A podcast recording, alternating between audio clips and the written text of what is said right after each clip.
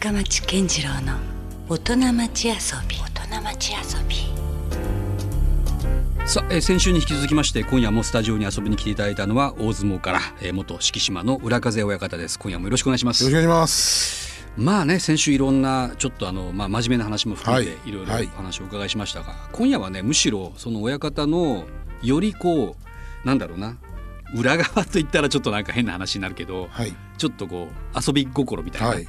その辺にちょっとフォーカスしたいなと思うんですけど僕のイメージ言っていいですか、はい。僕のイメージで言うと親方はなんだろうなもちろん音楽好きっていうのはねあのはい。先週も話したようにあるんですけども、それ以外で言うとやっぱりこうお酒と食べ物あがまず来るかなと いう印象はありますけどねあ、。そうですかね。やっぱりうんまあ、そ本当最近そういうつながりばっかりありますうね。ん夜な夜ななんかさはい。SNS 見てても大体なんか楽しそうじゃないですか いやもうあの本当にあのインスタも尋常じゃないぐらいご飯が上がってますよ。いやもうあの、それこそあのまあちょっと若干へこむ話なんですけど、うん。私ちょっとあの心臓の疾患でうん。結局引退しまして、はであのまあちょっと、えーまあ死んでしま突然死するかもしれないっていう状況だったんですね。うん、そんなにひどかったんですか、はい。うん。で結局もうまあ虚血性心不全っていう、まあ、南進関さん関さんが、はあのーうん。が亡くなったと同じやつなんですけど、あのーで体重を落として、うん。であのーまあそういう、なんとかうまく生き延び、生き延びて。うん、でそうしたらこもうその克服というか治ったんですか？うもうおかげさままで。体重がもうあの時から比べたらもう50キロぐらい落としてますんでですね。もうやっぱりそれだけ心臓の肥大もしてましたし、うん。それがまああの元に戻ってって。いう状況なんで、うん。はい、であのーその時にやっぱりもうかみさんというか、うん。うん。もうかみさんが、まあ、やっぱりもさあ心配しますよね。う好きにやったらどうなのみたいな、うん。そのやっぱりストレスも当然良くないんですし、でそういうことに関してそのかみさんがすごくやっぱりあのー広くストイックになりすぎてる状態に対して。広いえ広い目で見てくれる、うん。だから結構その自分のやってることに関しては全然まあかみさんには、まあ、文句言われないんですけど、うん。だからその分自分が楽しいことをしていきたいなっていうのがあって、うんで当時子供も生まれたばっかりで、うん。そのもうやっぱり現役より、まあね、死んじゃうんであれば、うん。あのーやっぱり子供生まれたばっかりだからい生きて子供を育てたいっていうのもありましたから、うん。でそこからこう、えーストレスもためないようにでも適度にこう自分なりにちょっとし、死がまたまだ近くにあったんで、いうん。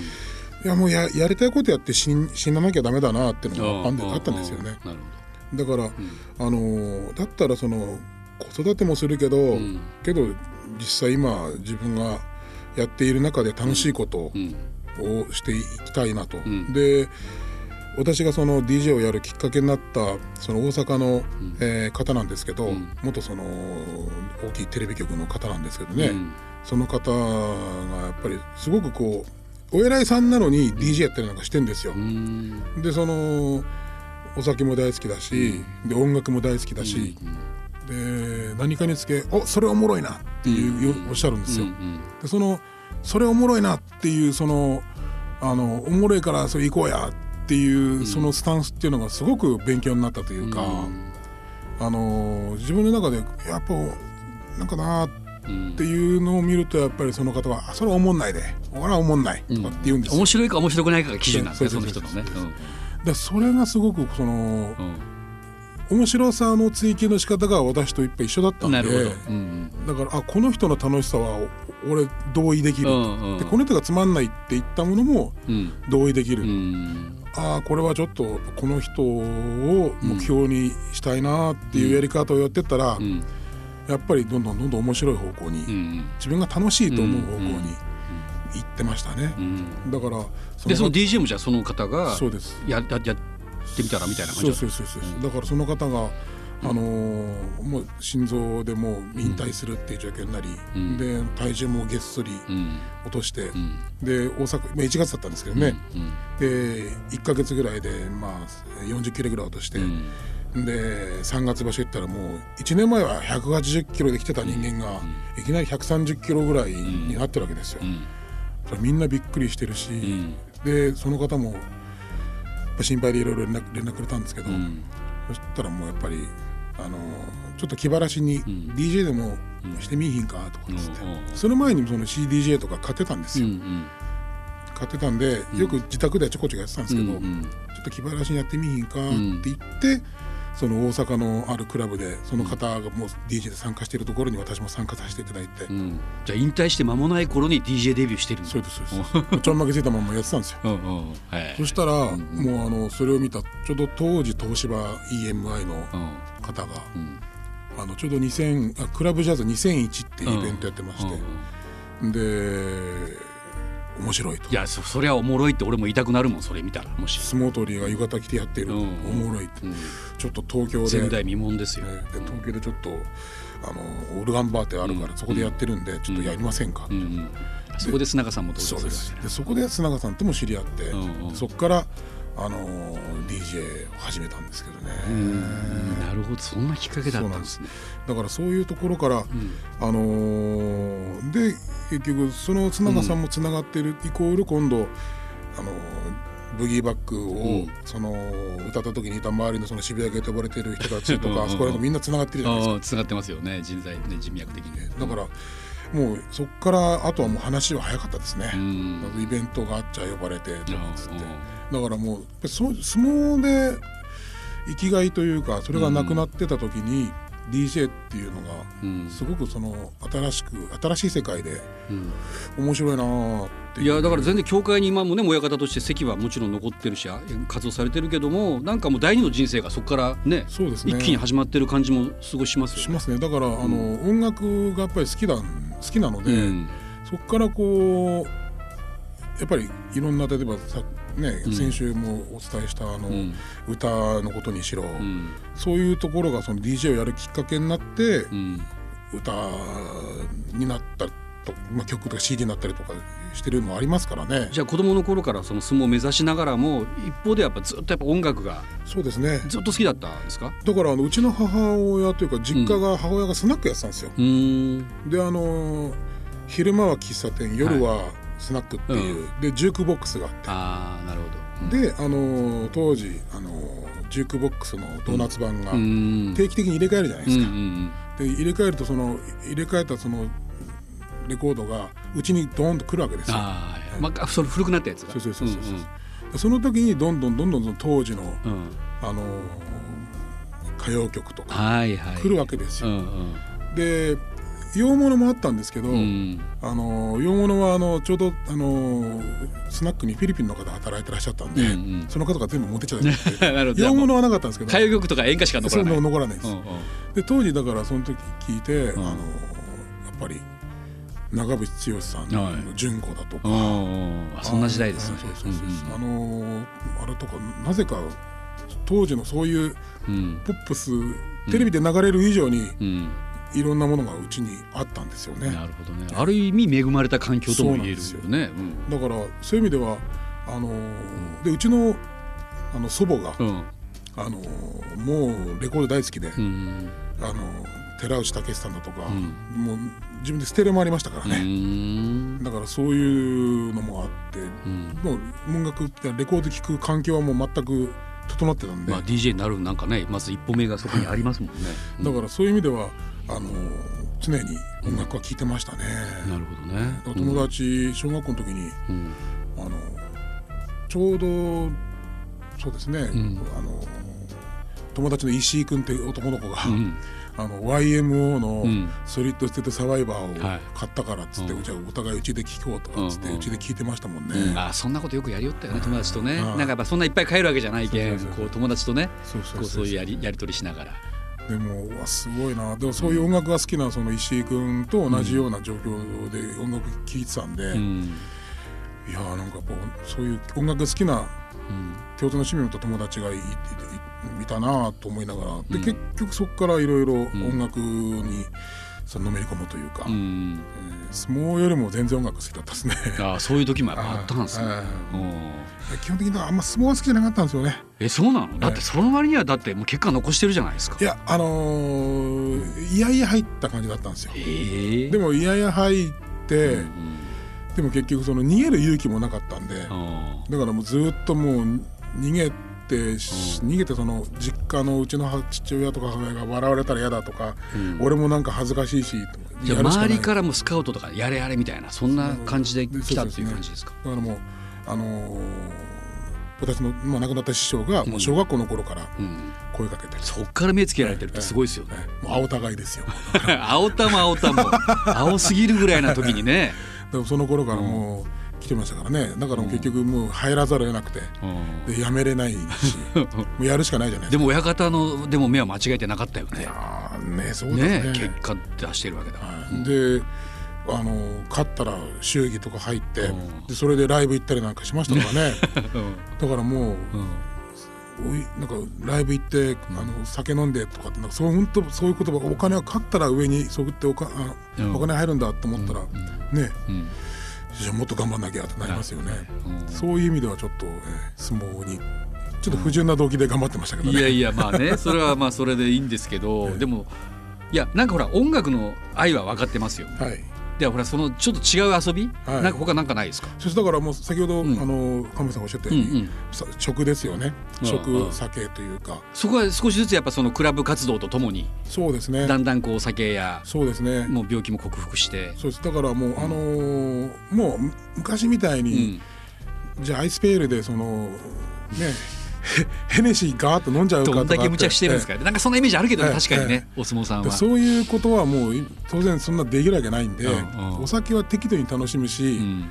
ある程度その、えー食べ物も、うん、もうやばいなっていう量はもう自分でこう止めてるんですよ。あそうなんだ。はい。でだからきっとね、うん。見てて分かると思うんですけど、結構食べてんなみたいなのあるじゃないでしょうか、だけど、うん。結構ねあの実は実はちょっとまあ食べ食べるところはボーンと食べときながらもでもある程度ちゃんとここはちゃんと節制しとかんとこれはきついねとか、うんうんと思いながらうんやってるんでうんでそういうこう楽しみ方を知ってしまったら、うんなんかもうやっぱまあ当然当然長生きもしたいんで、うんうんあのそれの方が全然楽しいなとうん結局次の日もう頭痛い状態でなんかあーって言いながらうんあの稽古場行って、うん。でなんかもう自分がもうグダグダしてる状態のまんまうん。やっても結局辛いんうんうで、ん。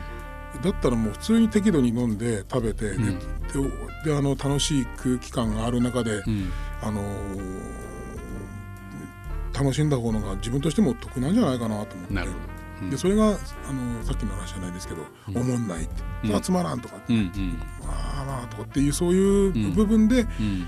音楽と一緒にそのこれは楽しい空気感だなとか、うん。でそういうのがだんだんだんだん自分の中で楽しみ方をもうどんどんマスターしていくというか覚えるってい。うかね。だから、あのーそれをこう続けていってたら、ん。やっぱりそのいろんなそういうつながりもできてきて、うんじゃあこういう会がありますよとか、でちょっとあのーこういう飲みの場もありますけど、お誘いいただいたりとか、うん。で自分が今度じそういう人たちとつながったらじゃあ今度こういう方たちとちょっとそういう会開きたいねとか、うん。そういうのがこうあのうまいことで,、まあ、できたというかあのやっぱり楽しいことはしたいなとい思ってるんで。やだからね親方はそこでなんか掴んだというかそのまあ人望もあるんだろういやいけどそのやいやいや。いやすごいこういう関係がね。いやいやいやいやいやいやもうありがたいいろいろ広いから、まあ、僕も随分実はその恩恵というかねいやいやいやあのこの番組にもお越しいただいた安西はじめさんなんかもある意味親方きっかけで出会った方だし。安西さん本当いい方なんですよね。ねもうそんなだからでも親方が一回そこにあのフィルターじゃないけど出会いとして入ってるからね。だ逆に僕らもあの信用してもらえるというかいやいやいやいやいや。そういうところもあるしね。あだからあれですよ、この間ね、うん。あの三浦淳さんと、あの井戸聖子さんと飲んだんですよ、で、うん。あの三浦さんに、うん。あの福岡のサンセットのうん。あの話をして、うん。皆さんすごく喜んでましたよって言ったら、うん。本当に本当に？っつっうん。てずっとなんかもう喜んでいらっしゃって、ああそのほらとこもね実際こうフォローしていただいたり。いやいやいや、だから本当すごくあの、三浦さん自体もうん。やっぱりあのサンセットライブとかも楽しかったみたいで、うん。あそこは素晴らしいね。あってずっとおっしゃってて。ありがたいですよえねーだからあのそういう意味で言うとやっぱりね、親方フィクサーだもんいやいやいや。ちょっとした俺らにとっていもやていうていうかもうあの 安西さんがつなげてやっぱそういうふうになったりなんかするじゃないですか、でそういうやっぱり縁って、うん。やっぱりつながらない人はやっぱりつながらないしあーで終わっちゃう人は終わっちゃうじゃないですか、うん。いくらね出会いを作ってもね、だからそういう意味でこう自分の中で、ん。そのいやななるべく縁を作る努力はするんですよ、努力というか、うん。あのちょっと顔出す余計なところにも顔出したりなんかするんですよ、うんけどやっぱりあちょっと違うなとか、うん。楽しいなっていうところが違うなとか、でそういうのがあるとやっぱりそのその中でもね、ん。あの話が合う人も当然いたりするわけで、だからそなんですかね余計なことしたがりというか、うんうん。だからやっぱりその生き死にのことを感じちゃうと、ん。もうね、うん。辛いことをして会うものはもうなるべくしたくないなっていうのがあるんですよね。うんだからあの特に俺福岡の方すごいなと思うのは皆さん優しいんですよね。うん。であのちょっとやっぱりこうあの、うん。いいろんな人に対して寛容な方がいらっしゃいますから、うん皆さん優しいなってそう。いう。なんですかね、まあ、僕らはちょっと優しい優しいですよ。そこにいるからもう全然優しいですよ。うん。本当に福岡の方優しいなと思う。だからコミュニティがやっぱり、あのある程度こうね例えばちょっとしたところに行ったら必ず知り合いとかバコってつながるじゃないですか、うんうんだけど東京の場合はそういうのがなんかあまりにも広すぎて、ん。あのなんかそういう部分で言うと自分がじゃあ楽楽しいなとか自分が会う人があればいいなというようなコミュニティがこう作れるんですけど、うん。うん福岡の場合やっぱり人がつながつながりすぎてるから、うん。ちょっとしたことを起こしたらもうすごく連鎖反応なっちゃうじゃないですか、うんうんででもそれをいうバランスを皆さんこう崩さないようにというかいや彼はたまたまそういう時があったからとか、うんうんそういうこう優しさがすごくあって、うん。すごいなこの優しさは何だろうないやでもなんかそのい辺をね多分機微に感じてというか親方から僕らも楽しいご縁をいっぱいねやいや私もいただいてますいただいてますから。だからそういすごいなと思いますよ、まあとにかくその親方の人脈遊び仲間も含めてね、はい、まあ、いわゆるこう酒場での出会いみたいなはい、ありますね。かなりなんか多そうなイメージもありますけど、そうですね。だからもう、あの私あのやっぱりそのこちょこちょこあの飲み行くようになって、うん。そのまあ新宿が好きで,、うん。でたまたまその新宿にその行ってるお店のマスターがお好み焼き出したっていうんで、うん。行ったんですよ。うん。で行ったらあのパッと見たら、ん。あの吉田類の酒場放浪記げあのはい。当店ありますとかってあるんですよ。なんでその普通にこのこのゴールデン街に DVD ゴールデン街買うやついないだろうとかと思いながらも、すごいですね。ちょっとルイさん好きなんですよって言ったら、うんその方が「えルイさんしょっちゅう来るようちに」とかうーん。で電話しようか」っつって「うん。え？っ?」つって。うん。でルイさんにその直電話していただいて。うん。でそのルイさんに電話つないでもらって、うん。でそしたらもう「どうも吉田ルイです」ってあの感じで言うわけですよ「うんおおルイさんだ」うんうん。でいろんな話をしたら「じゃあ飲みましょう」ってなって、で俺一人だけじゃちょっと心細いとうん思って、うん。砂川達夫さんと、はい。スカパラの川上さんをはい。誘ってうん。行ったんですよ。なかなかなメンツですね。それね。でもうあの達夫さんも、うん。あのやっぱりルイさん大好きで、うん。皆さん初めてじゃあルイさんと出会ったその時。で川上さんは川上さんで、うん。あのルイさんの本も読んでるんで、ルイさんは立ち飲み派だから、うん。最初会う時立ち飲みの方がいいよとかってなんかもう すごいなんかもう知ってることやでうん。さしょっぱなに会うの立ち飲みちょっといかがなものかっていうのがあったんでうんうんじゃあちょっとじゃあ考えますよっつって、うんで考えてそしたら四谷のうん。あの太平山酒蔵っていう、うん。そのまあ日本酒の太平山っていう名前がまたなんか渋えそうな感じやけどな。えその秋田の太平山さんのところでじゃあ飲みましょうっつって、うん。で会って飲んだんですよ、そしたらもうもう川上さんももうもううちらみんなもう大興奮で「うん。やべえ吉田類だよ」っつって、うんで飲んでたんですけど、やっぱ類さんもあんまりそういう音楽関係とか各界とかつながってなかったんでなんかすごく喜んでいただいて、うん後日メールが来て、太平山坂から面白かったから、うん。あのそのメンツを太平ボーイズっていう名前でなんかちょっと面白くなんかしてこうよっつって、ああっつって、うん。でそしたらもう、ん。結構ミーシャン関係で、うん。吉田類さんファンすごく多くて、うん。あのスクービードゥのモビーとかだからもうみんな酒飲みはねやっぱり結構いるな。リーさんちょっとカリスマ的な感じだもんね。うん。だからもうあの、まずそこにつあの、じゃあ一回リーさん含めて、ん。なんかちょっとあの飲もうよっていうのがあった後うに、ん。例のあの東日本大震災があったんですよね。そんな頃に来たんだ、はい。はいうん。であまあ、でもその前に一回飲んでたんですけど、うん。結局そのじゃあちゃんとしたその会をやろうって言った後にそのルイさんの、うん。とのそういうことになりう、ん。で結局そのみんみんなあの時あのどうしようって、うんましてやその何かできないかなっていうことになり、うん。でもルイさん曰く結局ね酒飲みにできることは、うん。もう笑って酒飲むだけしかできないんだよっうんていうことをおっしゃって、うん。でもそれがでもきっかけになって、うん。その吉田類と仲間たちっていうイベントができたんですね。うん。であのまあ、えーホッピーさんだとか、ん。その金宮さんだとか、うん。いろんなところがその協賛していただいて、うん。お酒をあの協賛していただいた上で、うん。その仲間たちに協賛してくれて。すごいですねそれも。でそれであの集まったお金で被災されたはい。東北のうん。酒蔵さんに寄付するってう。いう、んでそれをこう、うん。あのやっていくようにしたんですね。あ。素晴らしい。で、うん。そのコンセプトがやっぱりその、うん。もう俺たちにできることは酒飲むことだけだと、うんだからその被災されてねダメなダメになってしまった酒蔵さんにちょっとそういうお返しができればみたいな、うん。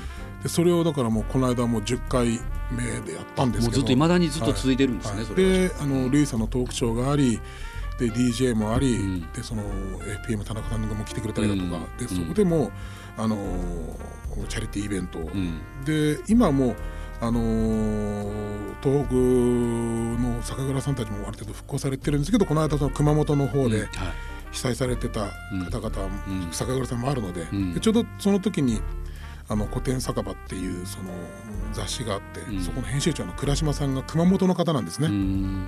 で熊本の方に行ってうん。その被災された酒蔵さんのお酒を、うんまあその前回やったお金をプールしておいて、うん。そのお金をお金で、えー酒蔵さんのうん。お酒を買ってう、ん。でまたそのお酒を、あのー次の時にまた、あのー出す。うん。っていうようなやり方をはい。していったんですよね、うん。だから今回もだから熊本のお酒を買うようにして、うん。で熊本の酒皆さんに飲んでもらってっていう。で他の、えー例えば宇都宮の方からはあの餃子が無料で提供されたりだとか、名古屋からはそのラーメン屋さんがチャーシューをうん。無料で出してくれたりだとか。うん。でそういうことをやっぱやっていってやっぱみんなそのなんだろう。ん。うそれがこううまいことまあ気持ちよさというか。いやーそれは素晴らしいですね、ええ。でもなんかそれがね酒飲みにしかできないある意味ある意味こう酒蔵の救済だったりとかするんだもんねはい。結局それって。だから、あのーそういう意味ではちょっとね、あの本当たかだか酒飲むイベントなんですけどね。いやいやでもそれは結ええ。構大きな一歩をし踏み出してますよ。だから、ん。ねそういうことができているってことはやっぱりそれだけちゃんと酒蔵さんにもやっぱりん頑張っていただいて、うん。やっぱりまたお酒作りんをしていただいてとか、いやそういう人がいるからなんかまたじゃあ作ろうかっていうほらね。音楽ミッションは道じゃないですか、ええ。聞いてくれる人がいるからやっぱりなんか自分たちまた改めてね、はい。やろうっていう気になれるけども、ね。全くそれ同じだと思いますよ。ええ。でもやっぱそうその時やっぱりこう、ん。ルイさんがおっしゃってる主演酒の縁ですよね。うんうんあのやっぱり酒飲んで楽しんで、うん。それでチャリティーができるっていう、うん。それはもうやっぱり楽しくなければ続いていかないいやもうですからね。願ったり叶ったりですよね、ええ。それは。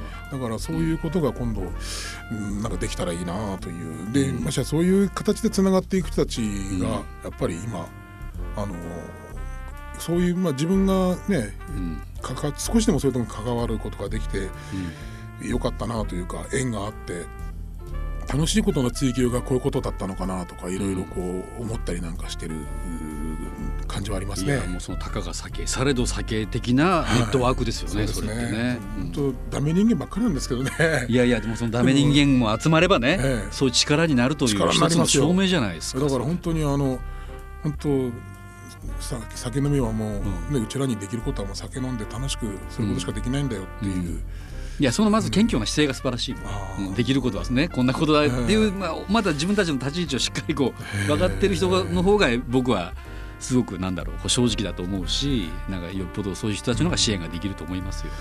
それは本当にねちょっと、うんあのできることなら続けていきたいなというのはありますね。いい話を聞けたな。なるほどね、なんかお親方としてねこれからこう講師ともどもどちらでもでもいいんですけど、はいなんかこういうふうになんかああっていきたいななっていきたいなとかって思うビジョンって何かあったりするんですか？そうですねあのー私はとりあえずあのー目立たぬように。目立ってます？はしゃがぬように。も。いやいやでもあの出てる杭だから、いやいやあのいやいや本当ですね。だからなるべくそのあのー人に嫌なことをするような人間になっちゃいけないなっていうような感じでいるんですけどでもね、最近ちょっとなんか酒がちょっと深く入りすぎてる場合もあるんで、ああ。そういう時はちょっと反省したりします。反省しながら反省してないっていうねだ 本当ダメですね、いやでも本当あの、うんうん。やっぱりうまいこと、うん。まあ、みんなが笑っている状態がを見れたらいいなっていうのはありますね、うんうん。やっぱり笑顔があった方がいいじゃないですか。そうですね、しかもそれがなんかその閉鎖されたね世界じゃなくてなんか親方が一歩その相撲協会から踏み出したことによってまたつながっていく縁も絶対たくさんあると思うしそれがなんか有機的にお互いねそうですね。そ双方でこうまたより刺激になったら僕もいいと思いますけどね。うまくいけたらいいですよね、うん。だからお互いにみんながこうねうん楽しくそれの相乗効果でまたもっとそこが目的だから別にそれ別になんていうんですか目立ちたいとかじゃないじゃないですか。あまあですね。結果まあ目立ったりはするんだけれどもでも目的はそこじゃないよとうん。いうところがね僕はちゃんと分かる人には多分分かってもらえるっていうか。ありがとうございます。いやいやもうそんなね。本当にもう深町さんにそう言っていただけるだけでなんかもうもうなんか浄化された気がします。いやもうそう僕も信じてるしいやこのだから相撲の最近の盛り上がりもね、はい。あながちなんか親方の存在抜きには語れないのかなって思うところもありますよ実際現現役のおかげですよ。現役頑張ってるんです一生懸命。まあでもねもう確かに盛り上がってきてますよね、はい。またね。だからもうあとはもうこちらがどれだけサポートできるか、うんあとちゃんと若手をどんどんどんどんいい相撲取りができるように、うん。こちらが育てていか育てていかなきゃいけないなと思ってますんで、ねだから僕が言うのもあれですけど、相撲協会の方にも皆その辺気が付いてほしいなというかね。だって実際僕も何年か前にあの親方経由であのご縁ができたというか あのたまたまポール・マッカートニーがね来福してる公演で、やっぱポールってすごい相撲好きだから、え絶対行くなというのがねなんとなく僕もイメージとしてあって、はい。親方が今日来るかもしれませんよみたいなことをおっしゃってくれて、まあ、僕も行けて。でもあの影響すごいじゃないですかやっぱり。ーす。ごいです。ね、やっぱポールがやっぱり相撲好きだというだけでもう国内だけじゃなくて国外にまでねそうなんですよね。その相撲ってなんだみたいなね。なりますからね。PR できるわけだから。やっぱりそういうところをやっぱりこう、うん。もっとね相撲協会としてうん。頑張って、あのアピールできるところはアピールした方がいいんじゃないかなっていうのは、まあ、親方審判という立場ではあるんだろうけども、そこ最前線に行ってほしいぐらいですもんねなんならね。ですね。ね。ちょっと頑張りたいですけどね。なるべく悔いを、うん。目立たない悔いになりたいですけどね。だからもう逆に言うともう出過ぎたらいろんなところでね もう別になんか何やってもいいみたいな許されるぐらいまでねそっか。行くしかないかもしれないですねもうなんなら中途半端じゃなくて。そうするともうほらあえもう誰も周りも言えなくなるから。そうですね。そのぐらいまでも振り切って。そうしますか。ね行きましょうもう。はいね頑張ります。勝手なこと僕らも言ってますけど。ありがとうございます。はい、うんまありがとたぜうございます。ひ引き続き今後とも、はい、いやよろしくお願いします、サンセットライブの方もサポートよろしくお願いします。こちらこそ。本当楽しかったです。ありがとうございます、はい、ということでね裏風親方でした。ありがとうございました。ありがとうございました。Love FM Podcast. ラブ f m のホームページではポッドキャストを配信中。スマートフォンやオーディオプレイヤーを使えばいつでもどこでもラブ f m が楽しめます。ラブ FM.co.jp にアクセスしてくださいね。Love FM Podcast.